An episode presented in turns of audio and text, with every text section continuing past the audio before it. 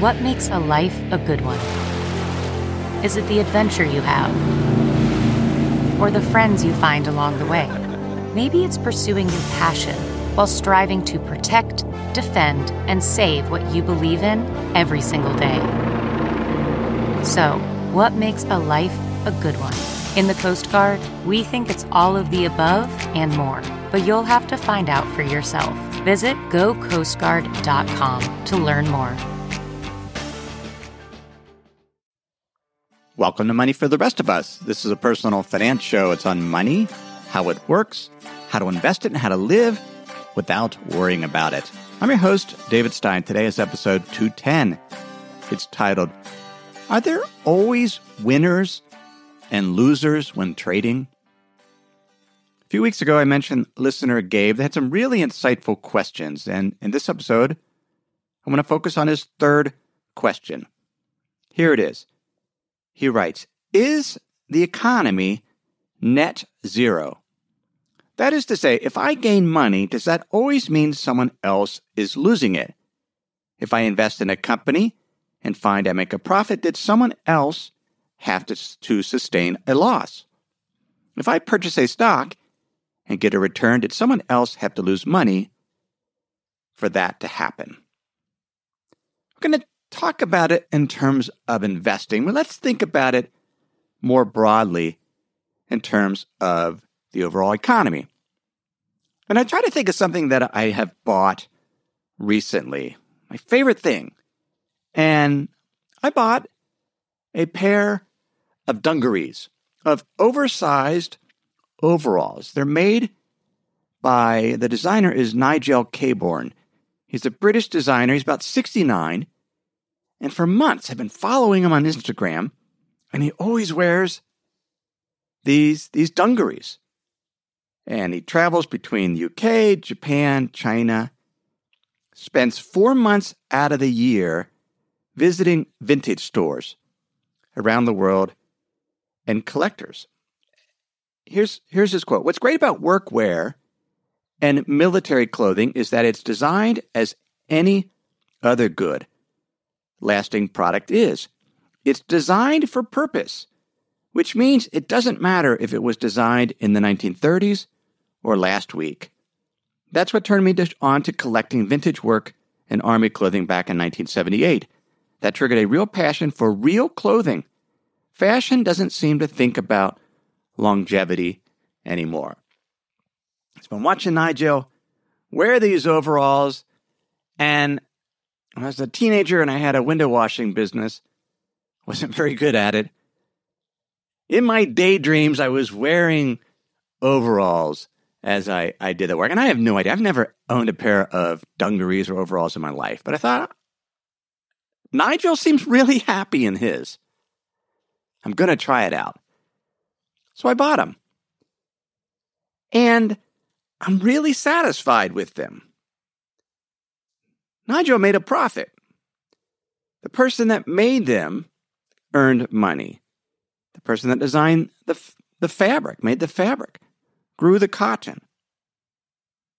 And the economy grew because a new item was produced. That is what gross domestic product is growth of gross domestic product. It's the measure of output, newly produced goods and services. And if there isn't what's known as a negative externality, if there wasn't a cost that somebody somebody innocent that had nothing to do with the transaction born, so let's say a company, whoever made the fabric has heavily been polluting the river, there's a net loss there, whoever has to use that river. But if that's not the case, if there's no negative externality, then that transaction was a net positive for everyone. Other than sometimes I feel weird wearing my dungarees. I have to admit, it's it's an acquired taste. People stare at you when you dress like this, but Nigel can do it, so sometimes I do it too. Let's look at a more difficult situation. This is a thought experiment by Marcus Tullius Cicero. This is from his volume titled De Officiis. According to Wikipedia, it was written sometime between October and November 44 BC, so just under four weeks.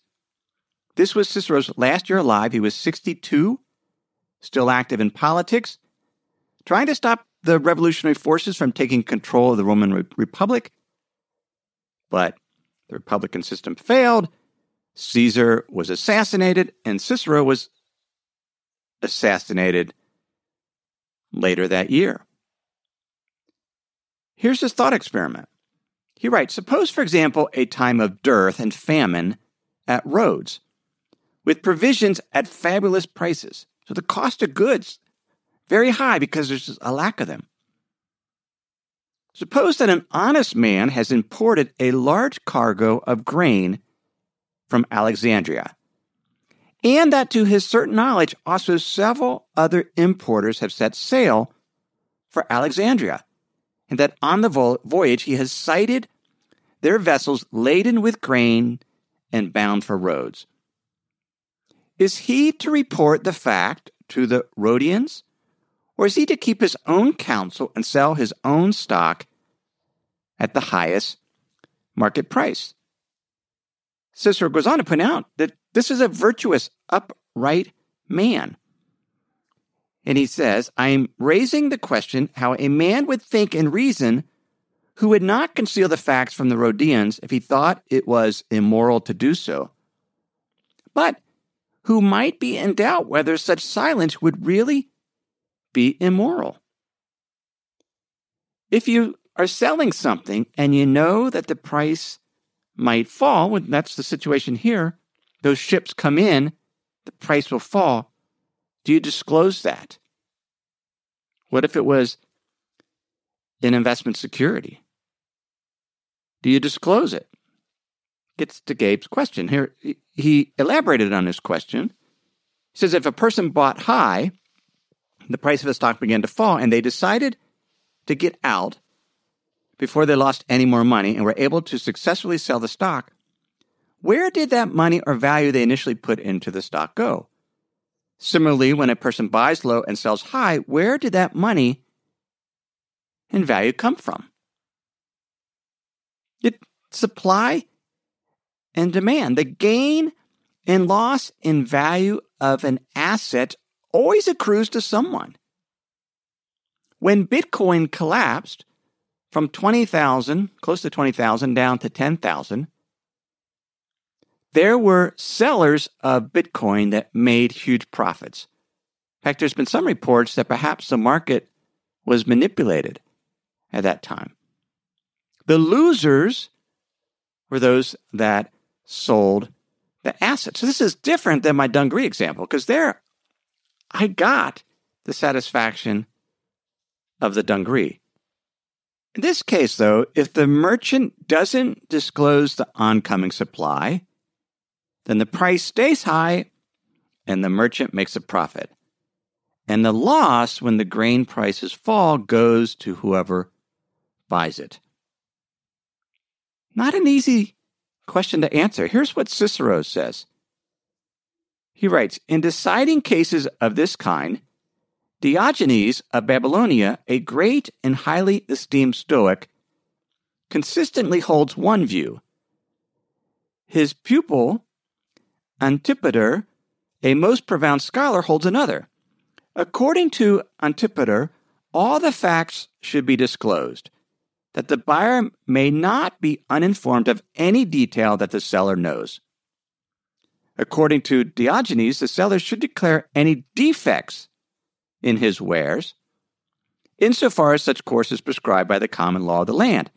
But for the rest, since he has goods to sell, he may try to sell them to the best possible advantage, provide, provided he is guilty of no misrepresentation. I have imported my stock, Diogenes merchant will say. I have offered it for sale I sell at a price no higher than my competitors, perhaps even lower when the market is overstocked, who is wrong? So this isn't a case of price gouging. He's just selling it at a competitive price.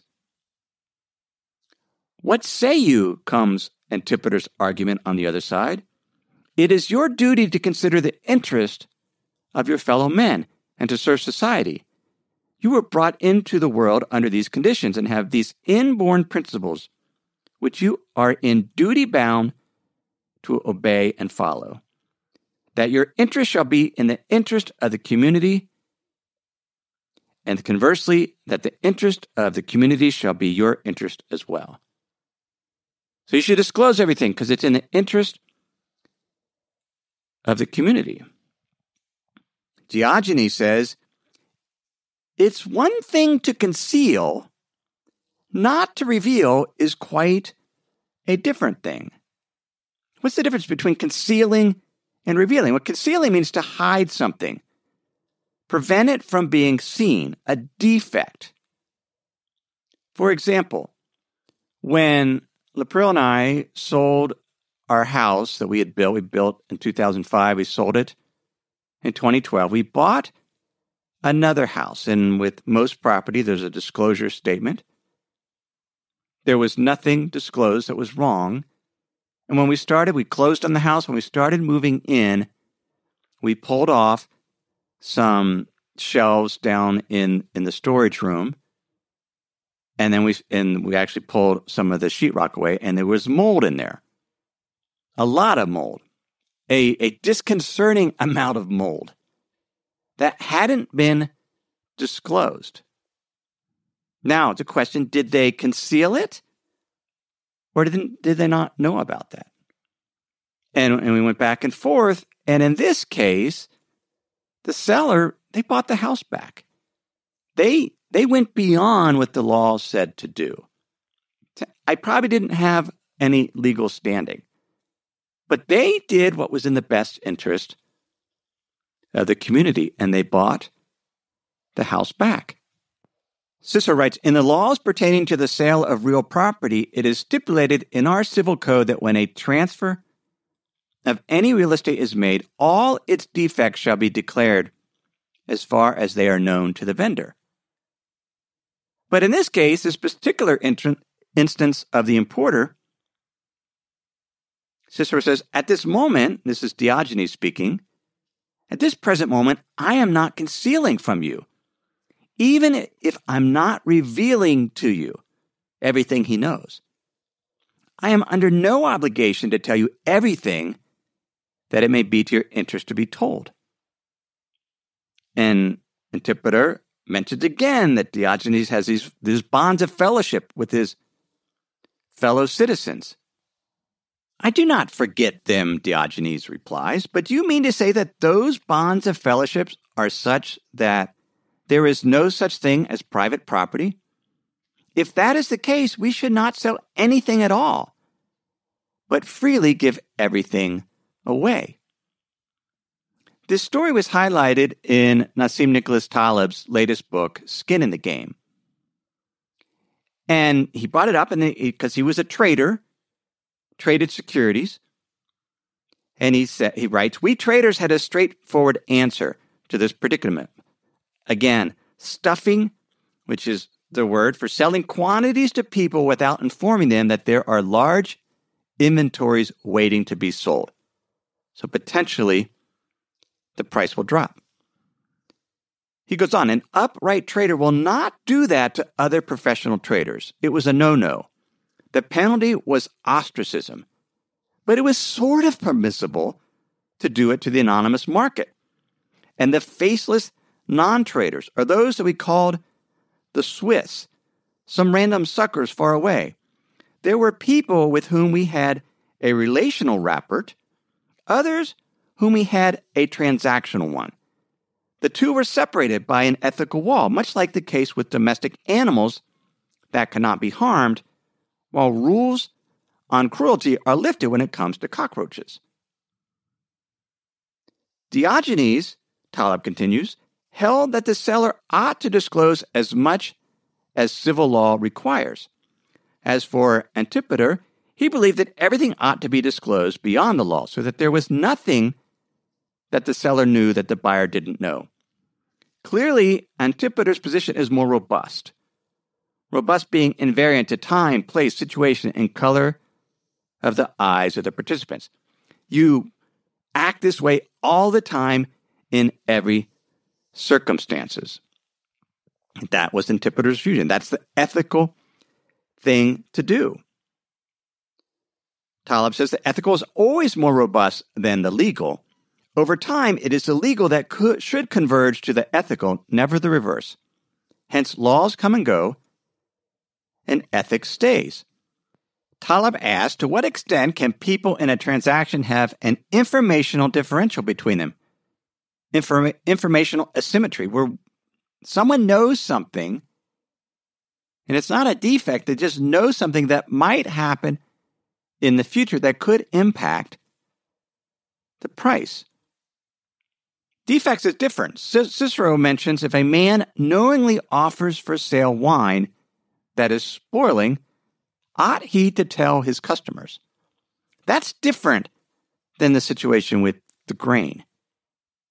Here's how Taleb concludes it, and I agree with him. He writes simply as the aim is for both parties in a transaction to have the same uncertainty facing random outcomes. Or more robustly, no person in a transaction should have certainty about the outcome, while the other one has uncertainty. If someone has inside information which gives an edge in the markets, there remains enough uncertainty for both parties. Given that the price is in the future, and only God knows the future.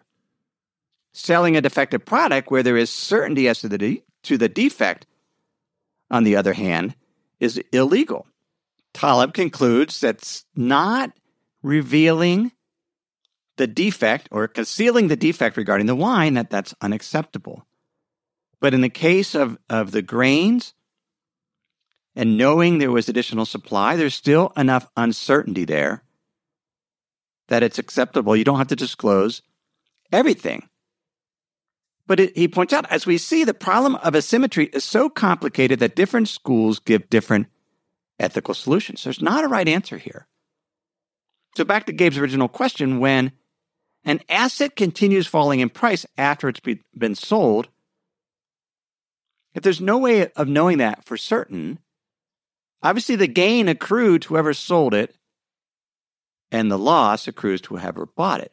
But if they go in not knowing exactly what's going to happen and there isn't a defect that is being concealed, then that's just how markets work. Now, an important element of that is who's on the other side of the trade. And we're going to see that markets, when it comes to trading stocks, has changed significantly in the last decade. And we'll see how right after we pause for this week's sponsors. If you're looking for a central location to get the key information on the markets, the pulse of what's going on, I can't think of a better spot than Yahoo Finance.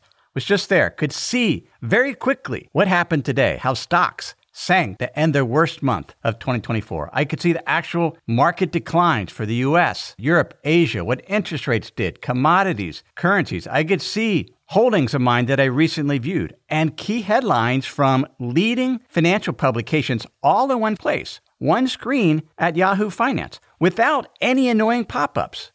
Plus, with Yahoo Finance, you can get a consolidated view of all your investments and retirement accounts, all in one place. The key to investing is access to quality information, and you can get that at Yahoo Finance. They've completely redesigned the website. It's comprehensive, it's high quality, and it can help you with your investing. So, for comprehensive financial news and analysis, visit the brand behind every great investor, yahoofinance.com. It's the number one financial destination, yahoofinance.com. That's yahoofinance.com. Lapriel and I recently had dinner with some friends who run a retail business. They have multiple stores and an online shop. And they recently used Shopify to better manage their inventory so they could ship online orders out of all of their stores instead of the warehouse. It helped them get a higher conversion rate on their website because of Shopify.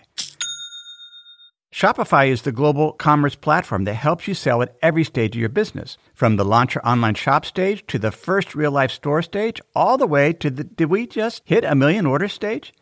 Shopify's there to help you grow. Whether you're selling shipping supplies or promoting productivity programs, Shopify helps you sell everywhere, from their all-in-one e-commerce platform to their in-person POS system. Wherever and whatever you're selling, Shopify's got you covered.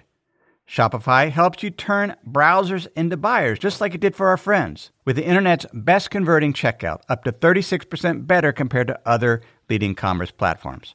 Plus, Shopify's award winning help is there to support your success every step of the way. Businesses that grow, grow with Shopify. Sign up for a $1 per month trial period at shopify.com slash David, all lowercase. Go to shopify.com slash David now to grow your business, no matter what stage you're in. Shopify.com slash David. Ned Davis wrote a piece the other day where he mentioned a chart from Goldman Sachs and the AITE group, A I T E. And I guess it's making around in the institutional investing world. I couldn't find the chart. Unfortunately, if you have it, send me a copy and I'll put it in the show notes. But the, the chart shows that trading in stocks has gone from 25% traded through algorithms, through bots, and now it's 70% as of 2017, probably over 70%, 70% currently. He also referenced an earlier study by Morgan Stanley that put the percentage of high frequency trading in the stock market at 84%. Huge amount. That same Goldman AITE chart showed trading, algorithmic trading in futures near 50%, options near 40%, foreign exchange 30%, fixed income 10%, all up sharply over the past decade.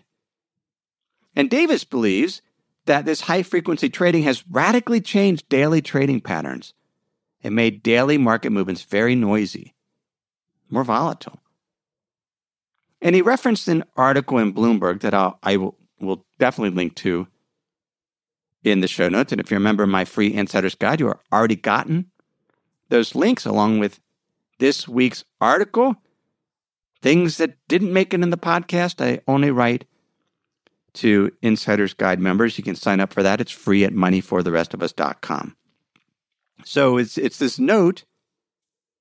So the Bloomberg article mentioned a note by the chief co-chief markets economist Charles Himmelberg. He's with Goldman. The beginning of the article said high frequency traders are a threat to markets as they know the price of everything and the value of nothing. And he was part of a quote by Oscar Wilde. And this is different than the, the grain traders that, that sort of they had a view, they had a position. Algorithmic traders don't. They know the price, but not the value. And here's why he finds that a concern. Says Himmelberg. Computers are prized for their ability to process massive amounts of data better than humans. But it's their relative inability to process a complex world that might lead machines to worry that humans know something they don't. When markets go haywire and exit a situation in which they don't have the upper hand. There's an old poker adage that if you can, can't spot the sucker at the table in your first hour, it's probably you. The same thinking informs why high frequency traders tend to withdraw in chaotic markets. When shocks of none unknown origin can cause sudden price declines, high frequency traders may have reason to assume that the shock is being driven by fundamental news.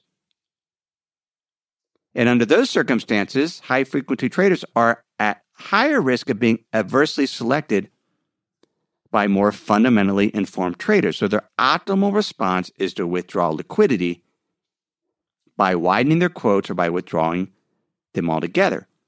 So once the, the algorithms, the high frequency traders sense something going on, they don't know, just bots, they they exit the game. They don't want to participate.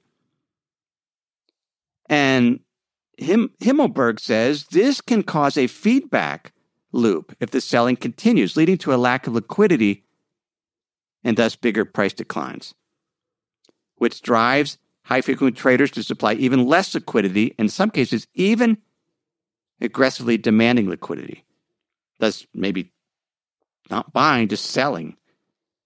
So maybe they don't exit, just sell, and it drives the price down further. And we've had these flash crashes, crashes in the stock, bond, and foreign exchange market. And so he concludes vulnerabilities in the new market structures are underappreciated simply because they have not been stress tested by this long expansion. So there is a risk of higher volatility because here markets have changed. Most trading in stocks is no longer an investor with a fundamental view. It, it's an algorithm. And we could have more downside when the next bear market comes along. Certainly, and I've mentioned this in previous episodes, whenever you're trading an exchange traded fund, always use a limit order where you specify the price you're willing to buy and sell at. Don't do a market order where you take whatever the market gives you because of the, the risk of, of flash crashes. But we have to be more wary investors now than, than ever because of this automation, these high frequency traders. And it is untested. We don't know what's going to happen the next time we have a, a major economic slowdown that leads to a bear market in risk assets. So, to summarize and answering the question, are there always winners and losers when it comes to trading? In the course of normal com- commerce, hopefully not. Hopefully, when we buy something, there's enough satisfaction from that. Even if we buy something and potentially it gets put on sale, because that can happen too. A, we buy it and then the price drops. And again, that information, even if the seller perhaps knew they were going to drop the price, that's okay. They don't have to disclose that because it wasn't a defect. So in commerce, there's not always necessarily winners and looters. Hopefully, if it's a fair trade, both are winners. But when it comes to financial markets, commodities markets, there generally is going to be a winner and a loser because the price is going to change. If the price goes up after a seller sells, they feel they feel bad. Or if a buyer buys and the price drops, they they feel bad. The key though is that both go into the transaction there's a level of uncertainty on both sides. Even if one of the participants has maybe some some edge, some informational edge that wasn't gained illegally, that they just through their due diligence, due diligence and work know something, and they're trading based on that view. They're, if you sell something, I sold, for example, a a convertible bond closed-end fund, CHI. I've owned it since 2015 when I bought it it was it's by Calamos. It's the I think it's called the Calamos Convertible Opportunity and Income Fund. So I bought it. It was selling at about a 10% discount to its net asset value. It was paying a dividend yield or distribution yield of about 11%. I've held it for almost three years. Now it's selling at a, a 5% premium or 4% premium to net asset value. This is a fund that's 40% non investment grade convertible bonds. And so I felt I've made 14% annualized on this investment. I don't know what's going to happen. I know it's selling at a premium, so I sold it. whoever bought that thinks the premium's going to get wider because there's just less opportunity in the in I guess there's just less it's a premium it's a well it's it's a Calamos fund and this is a convertible opportunity fund. I don't know why whoever bought it bought it, but they bought it. Maybe it was a, a high frequency trader that's going to flip it. I don't know.